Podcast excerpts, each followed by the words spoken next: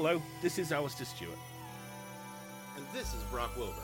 And you're listening to Caring Into the Void, the podcast where we get together, tell each other about a weird or dark story we've heard, and then try and find the silver lining or flip it into something that, while possibly not positive, will at least be productive.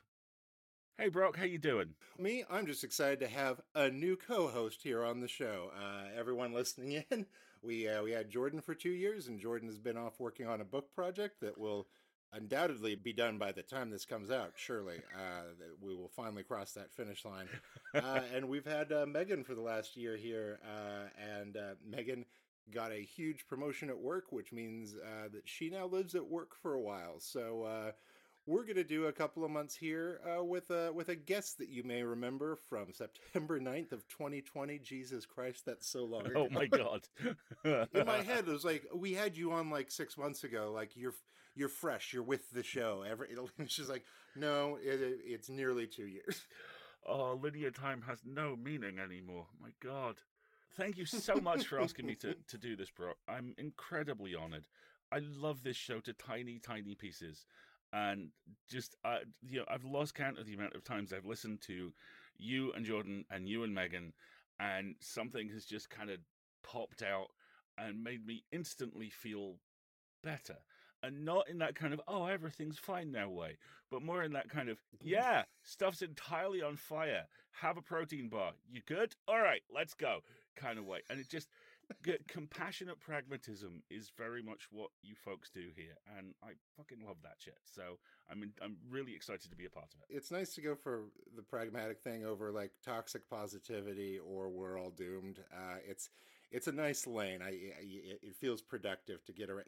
It's a productive way of complaining about things, and I enjoy that. Uh, J- Jordan, if if if you're listening, and I'm sure you are, that needs to be merchandise caring into the void, a productive way of complaining. now that you're here, it actually sounds much better in, uh, in British than it does in American. But uh, would you would you remind the audience of your CV? Yes, of course. Um, I am best known probably as the host of Pseudopod, which is a weekly horror fiction podcast, which I have hosted for a frankly horrifying amount of time. Uh, I believe this is my 15th year. It is indeed your fifteenth year. Uh yes, you've you've been there since the start of sound. there are wax cylinders of me going, "Hello, welcome to Pseudopod, podcast of the uncanny." And then you've got to switch over to the next the next two, like you've you've already run through the recording time. Eight thousand cylinders, in the last line is always, "And the calls were coming from inside the house." but that's that's my that's kind of my my primary audio qualification, and I actually co-own the company that produces Pseudopod and also Escape Pod and Podcastle, which do science fiction and fantasy, and Cast of Wonders that does YA, and now Catscast that does cat stories with my partner Marguerite Kenner. I was unaware of the cat show. Oh, Hello, sir. Hello. Oh, basically two years ago, Laura, one one of our, our folks, came to us and went, "I've got this idea for an April Fool's show." And the idea was to treat and basically to produce a fifth show and to produce an episode of it like there are 300 of it already in existence. And this is just the first one to drop into the feed. And uh, she really liked it and it went down really well. So we did it again the next year. And then about six months ago, Laura came to us and went, Yeah, I'm bored. Can can we do Cats Cast kind of forever. And we looked at it and realized there were a couple of ways that we could. So uh, the first episode rolled out on the official Cats Cast day now, which is April Fool's Day. And it's going really well. And she's got some amazing stuff lined up for that.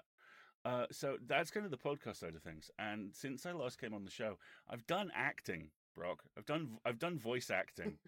and and it's it's it's been kind of forcefully driven home to me that I have range, and that range is not posh or cockney. There's actually a little bit of nuance to it. Um, I did a year on the Magnus Archives. I did season four of the Magnus Archives as Peter Lucas, who is regarded by many people, including everyone who created the show, as the season four villain. I agree to disagree. I have used the phrase unsung hero more than once about Peter. Uh, and from that, I actually moved across into three other shows, which I'm in, are in various stages of completion now. I'm the narrator for The Secret of, of St. Kilda, which is a amazingly well written uh, and fiercely talented cast and production team uh, show set on the tiny island of St Kilda off the Scottish coast, and I get to embrace my inner Benedict Cumberbatch BBC nature documentary voice for that, and also my inner Rod Serling, and I I, I love those two voices very much. Earlier today, I recorded my final pickup lines for Rogue Maker, which is a one season um, science fiction action thriller set on a uh, interplanetary cruise liner that crashes, and then things get very, very real indeed. And I love my character on that. He's called Malachi Tessera, and Malachi is the flight attendant, and he's just nice. He's just a good dude. And after several years of playing people who, like I say, apparently the villain, being able to transition from from being kind of very avuncular and eloquent and ah yes, well done, Martin. Now I will kill you. To would you like some peanuts? Has actually been really nice. Here's the thing: Martin's allergic to peanuts, and only you know that. So that's that's the unsung hero in you. My esoteric plan approaches completion. Ro- yeah, Rogue Maker's going to launch in about a month, and that's been really fun. And uh, I'm also part of a show which will arrive later this year called Super Suits, which is a legal drama about a firm that deals with superhuman litigation cases. And that is the first time in my life I have ever been told to improvise an argument with my character's husband. And this is why uh, Marguerite, my partner, was basically pressed up against the wall of the airing cupboard within which I am recording now, uh, listening to me screaming about why there is a coffin in the front room and hearing Ben retort with, because I thought it completed the look. And it, it is so much fun. It's such a great show. It's really funny. It's really Pinewood really ties the whole room together. I don't understand it. Yeah. yeah. See, the thing is, I actually have friends who have one. Okay. It was literally the we've got a bit of disposable money all of a sudden. Yeah. You own a lot of books. Yeah. Coffin, coffin, and that it actually kind of ties the room together. It's quite alarming. Um, but yeah, that's Super Suits will arrive at the end of the year, and because Marguerite, my partner, is is also an IP lawyer and an enormous dork like me, I'm delighted to say she's also in that as a terrifyingly perky defense attorney who periodically just pops up and goes, "You think that was bad? You should see what's left of my guy." it's it's going to be a really good time. So that's basically my my kind of audio qualifications, and yeah, I talk a lot.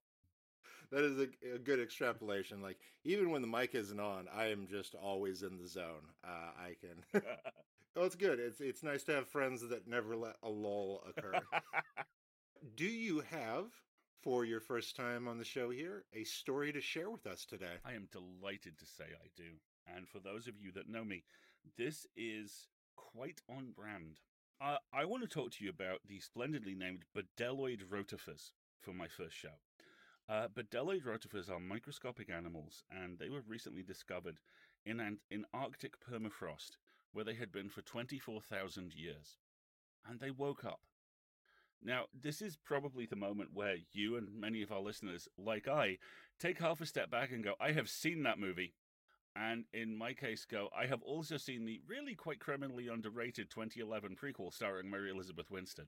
So with that in place just a flawless film a great film. Right?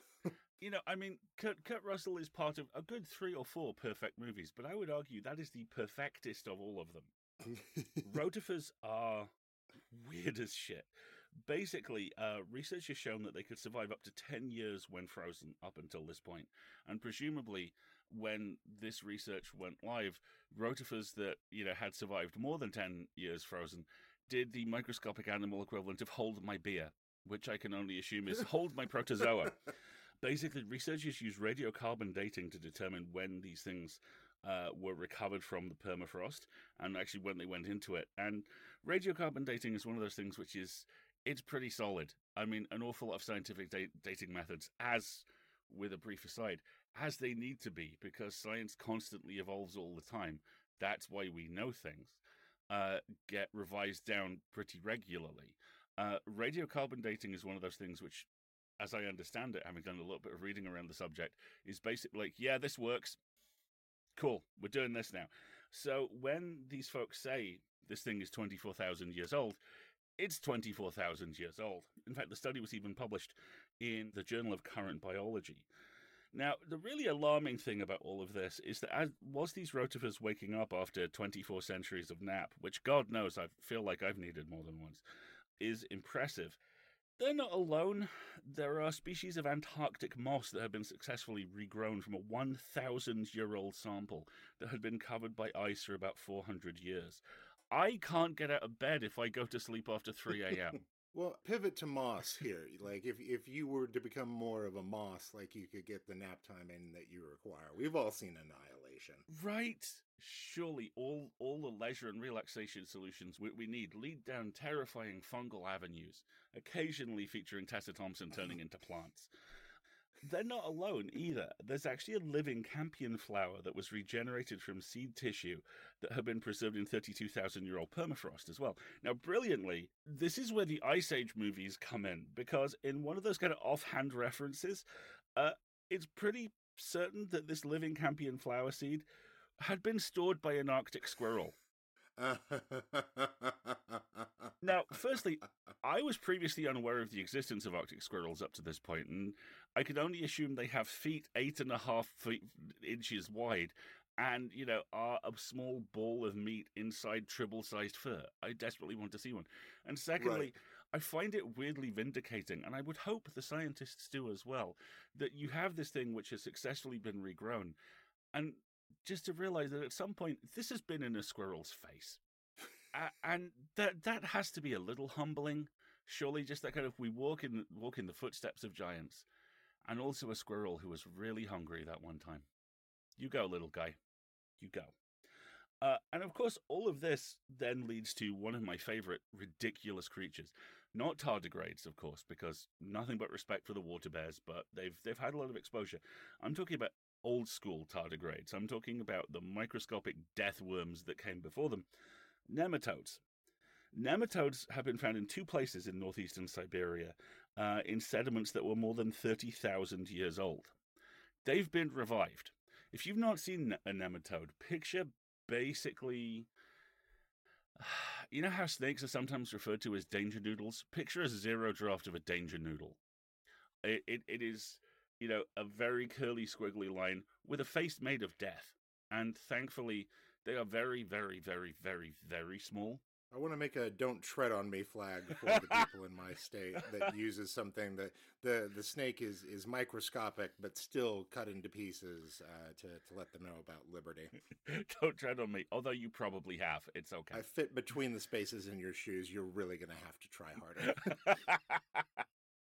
Uh, nematodes are actually one of those things which uh, are part of the the stories I interacted with far too young, and of which I am their fault in many ways. There is an excellent uh, Doctor Who annual from you know 1900, uh, which had a story where you know alien technology has massively expanded nematodes, so they are suddenly like three feet long and faces made of death and attacking people. And the doctor, base, if I remember correctly, and it's been a couple of decades since I read this, the doctor basically wins by uh, salting them. So you know, it, it there are lots of like, gotcha. There, there, are lots of kind of fish and chip shop jokes as he just dumps loads of salt on these things and they shrink back down. So nematodes are always one of those things which have occupied space in my mind and thankfully not in in in my body. Now, basically, you know, all these stories kind of orbit for me around one fundamental thing, and it, it's one of those concepts which kind of airport thriller writers get really excited about and have to sit down and take a couple of deep breaths, which is sooner or later someone is going to work, someone's going to find enough mammoth to go full on early 90s Michael Crichton. And when that happens, I just hope someone films it because that is the pinnacle for me of this type of story. That, that, that this is the intersection of ridiculous pulpy nonsense and actual science. And it kind of blows me away that this type of stuff happens and it's proved to happen, even if it is these tiny, tiny, weird little creatures. So that that is my story for for this week. Oh. Now I'm just stuck on the on the 1992 Crichton version of what this would have been in my grocery store, and me as a kid being like, "Whatever that is, that's the most important thing I'm ever gonna read." do you have a do you have a caring into the void to go along with this one uh, today? Uh, uh, I really do. Yes, and it's this. You exist under impossible pressure. light and heat and need and demand and lies and misinformation and anger and terror all pound at the cells of your being, demanding they make entry into the ravaged fort within which we all cower, and we all cower alone. Listen closely. They are noise as much as impact. They are sound as much as fury. They make these noises, they frighten you in this way to cover their own terror. Listen to the spaces behind the sound. Listen to the spaces behind the fury. Understand that this intimidation, this pressure you feel, is at least partially illusory. Protect yourself, remain still, and wait. You will outlast them all. Yes, yes. Ah, I feel I feel like we've just cracked the bottle of champagne on the front of your ship. Welcome to the show. Thank you. That, that was it. That was Thank it. Thank you. Oh, that felt really good. It feels as good to hear it as it is to say it out loud. Like, yeah, I I feel motivated. You must feel motivated. Writing these, they motivate us. they really do. You know, I, I I feel like the spirit of Jordan has has moved through me today and gone, yeah, it's cool. There's a, a lot of different uh, spirits there. A lot of, you know how you have 18 wolves inside of you? You'll know when the spirit of Jordan moves through you. Uh, so today I've got one I'm bringing that's uh, called the Réunion Tree.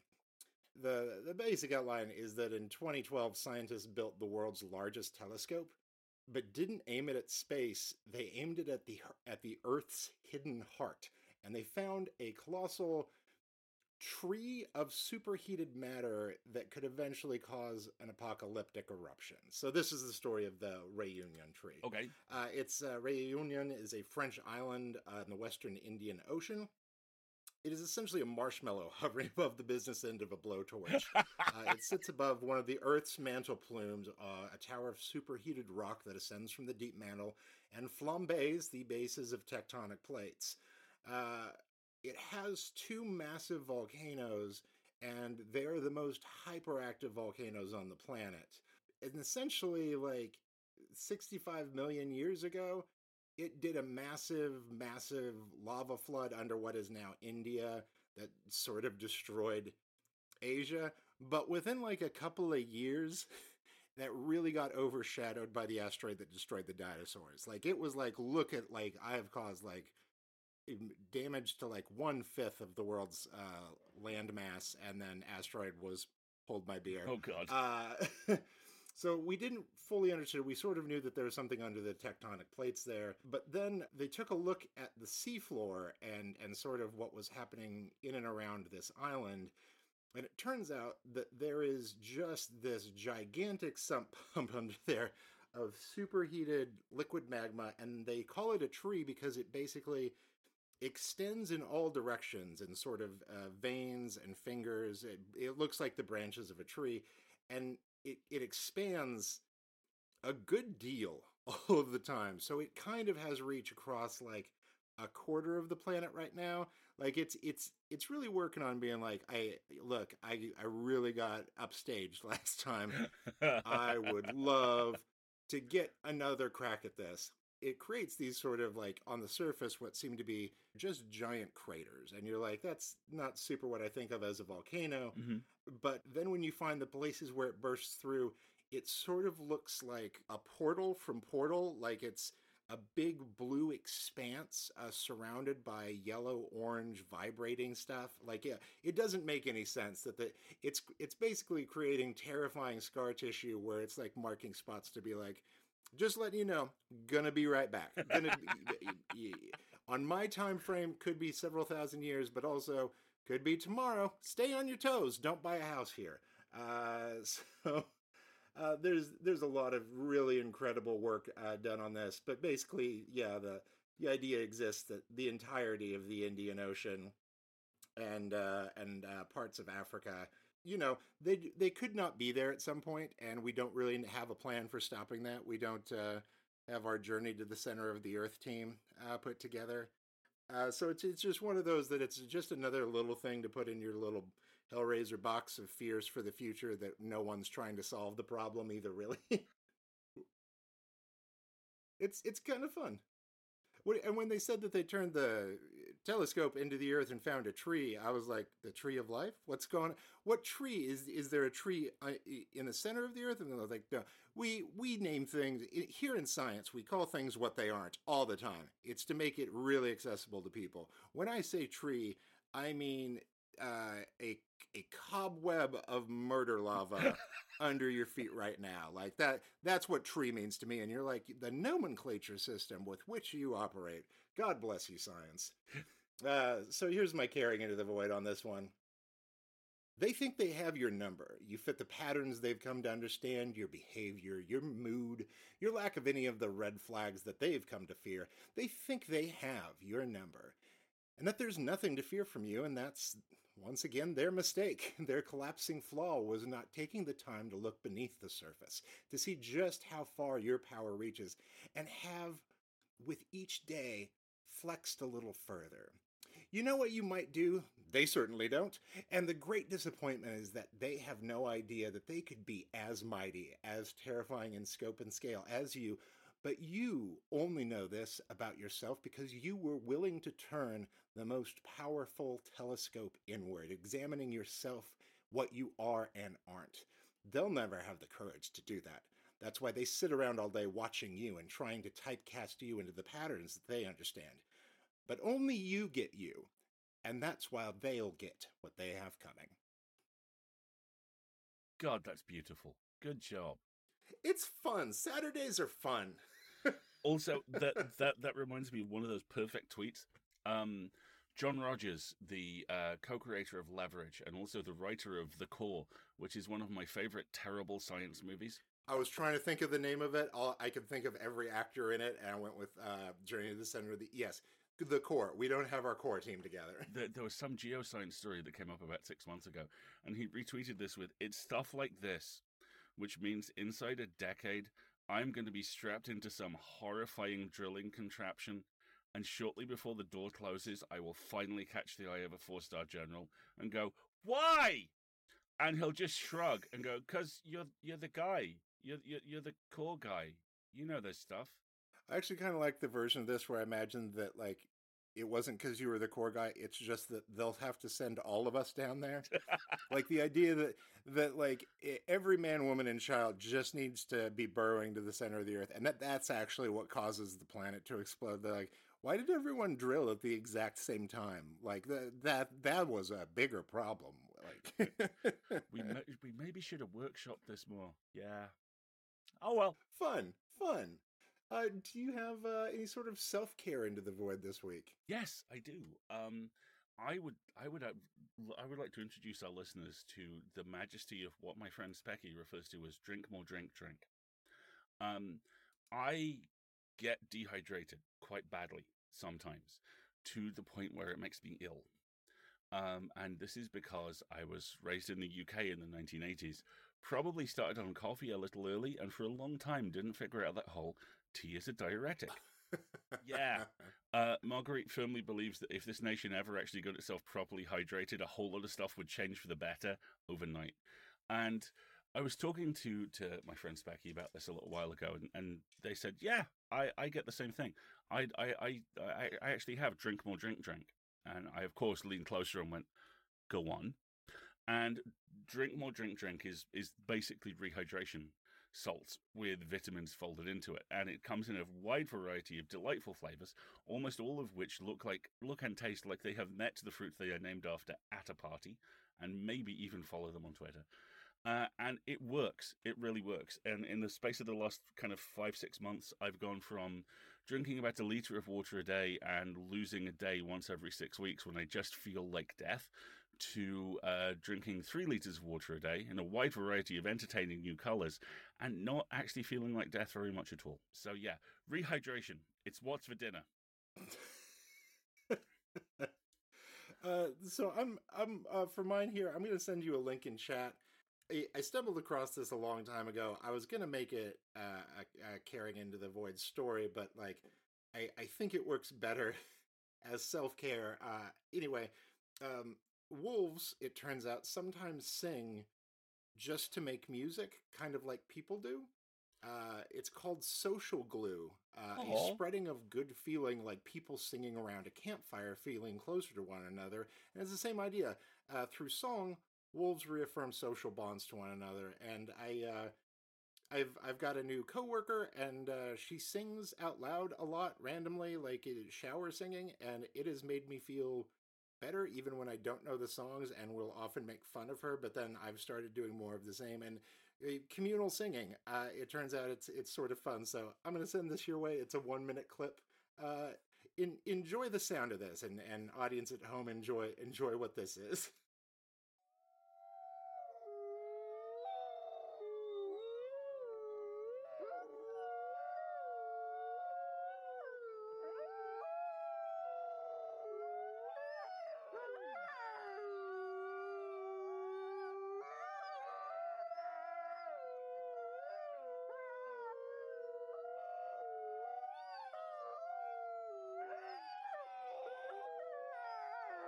Oh, this is awesome.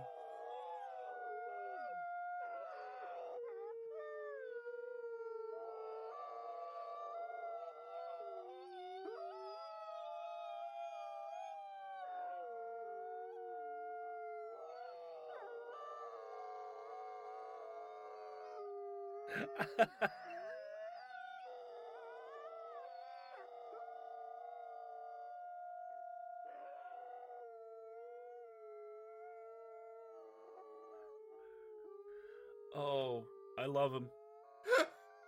See, I, I, I now feel connected to them too. Like that that, that is just a, a an Earth thing right there. Like I'm I'm I am with I'm with those two. I, the background singer there, oh, he knew exactly how to hit the harmonies. Oh, Good on him. just hitting everything he was he was aiming for. I I I love it.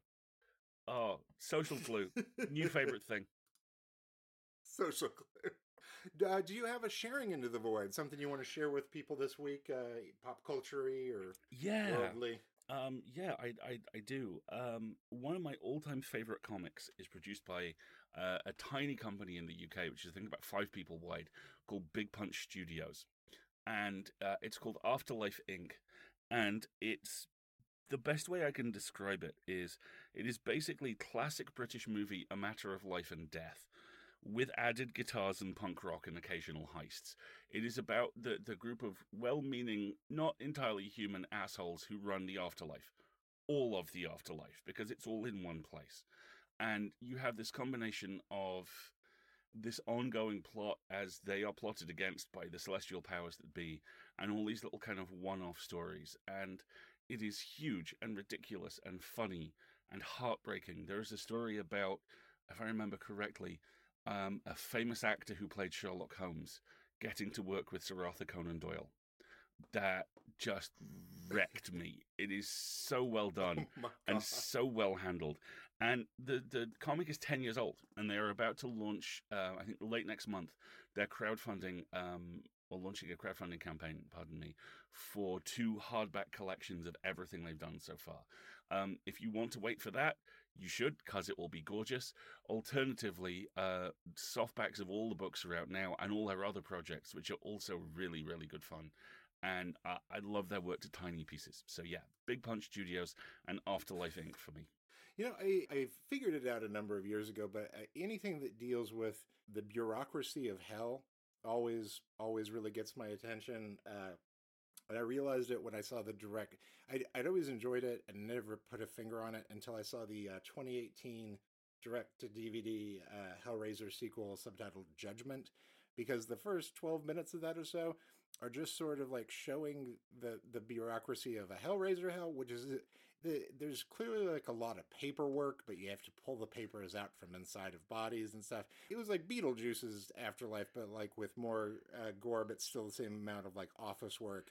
And then like immediately the film stops being that and just starts being like a boring detective story. Uh, so like the first 12 minutes of that I was like, wow, that was my favorite short film of the year. It turns out I like bureaucracy in hell. Like I should have put my finger down on that when I was reading Doug, Douglas Adams in fourth grade, but like here we are 20 plus years later that that I got there. I got Brilliant. there. So you've sold me on that one. On uh, my side of things, uh, I have to recommend uh, that you hunt down uh, the new stand up comedy special from Jerrod Carmichael called Rothaniel. It is a show in which a famous American comedian uh, and all around really cool guy comes out on stage about halfway through. Wow. Uh, because he uh, the the show is titled Rothaniel because he's never been honest with anyone about what his actual first name is because it's too embarrassing because it's a just a mashup of two of his family members' names. That's how we get Rothaniel. Uh, so he sort of explores it, it's it's a whole show about honesty, and he is painfully over honest about everything from his family and from himself, and that's why he's like about halfway through, like, well, I, I I can't be honest about all these things and also keep one gigantic secret that I've kept my entire life.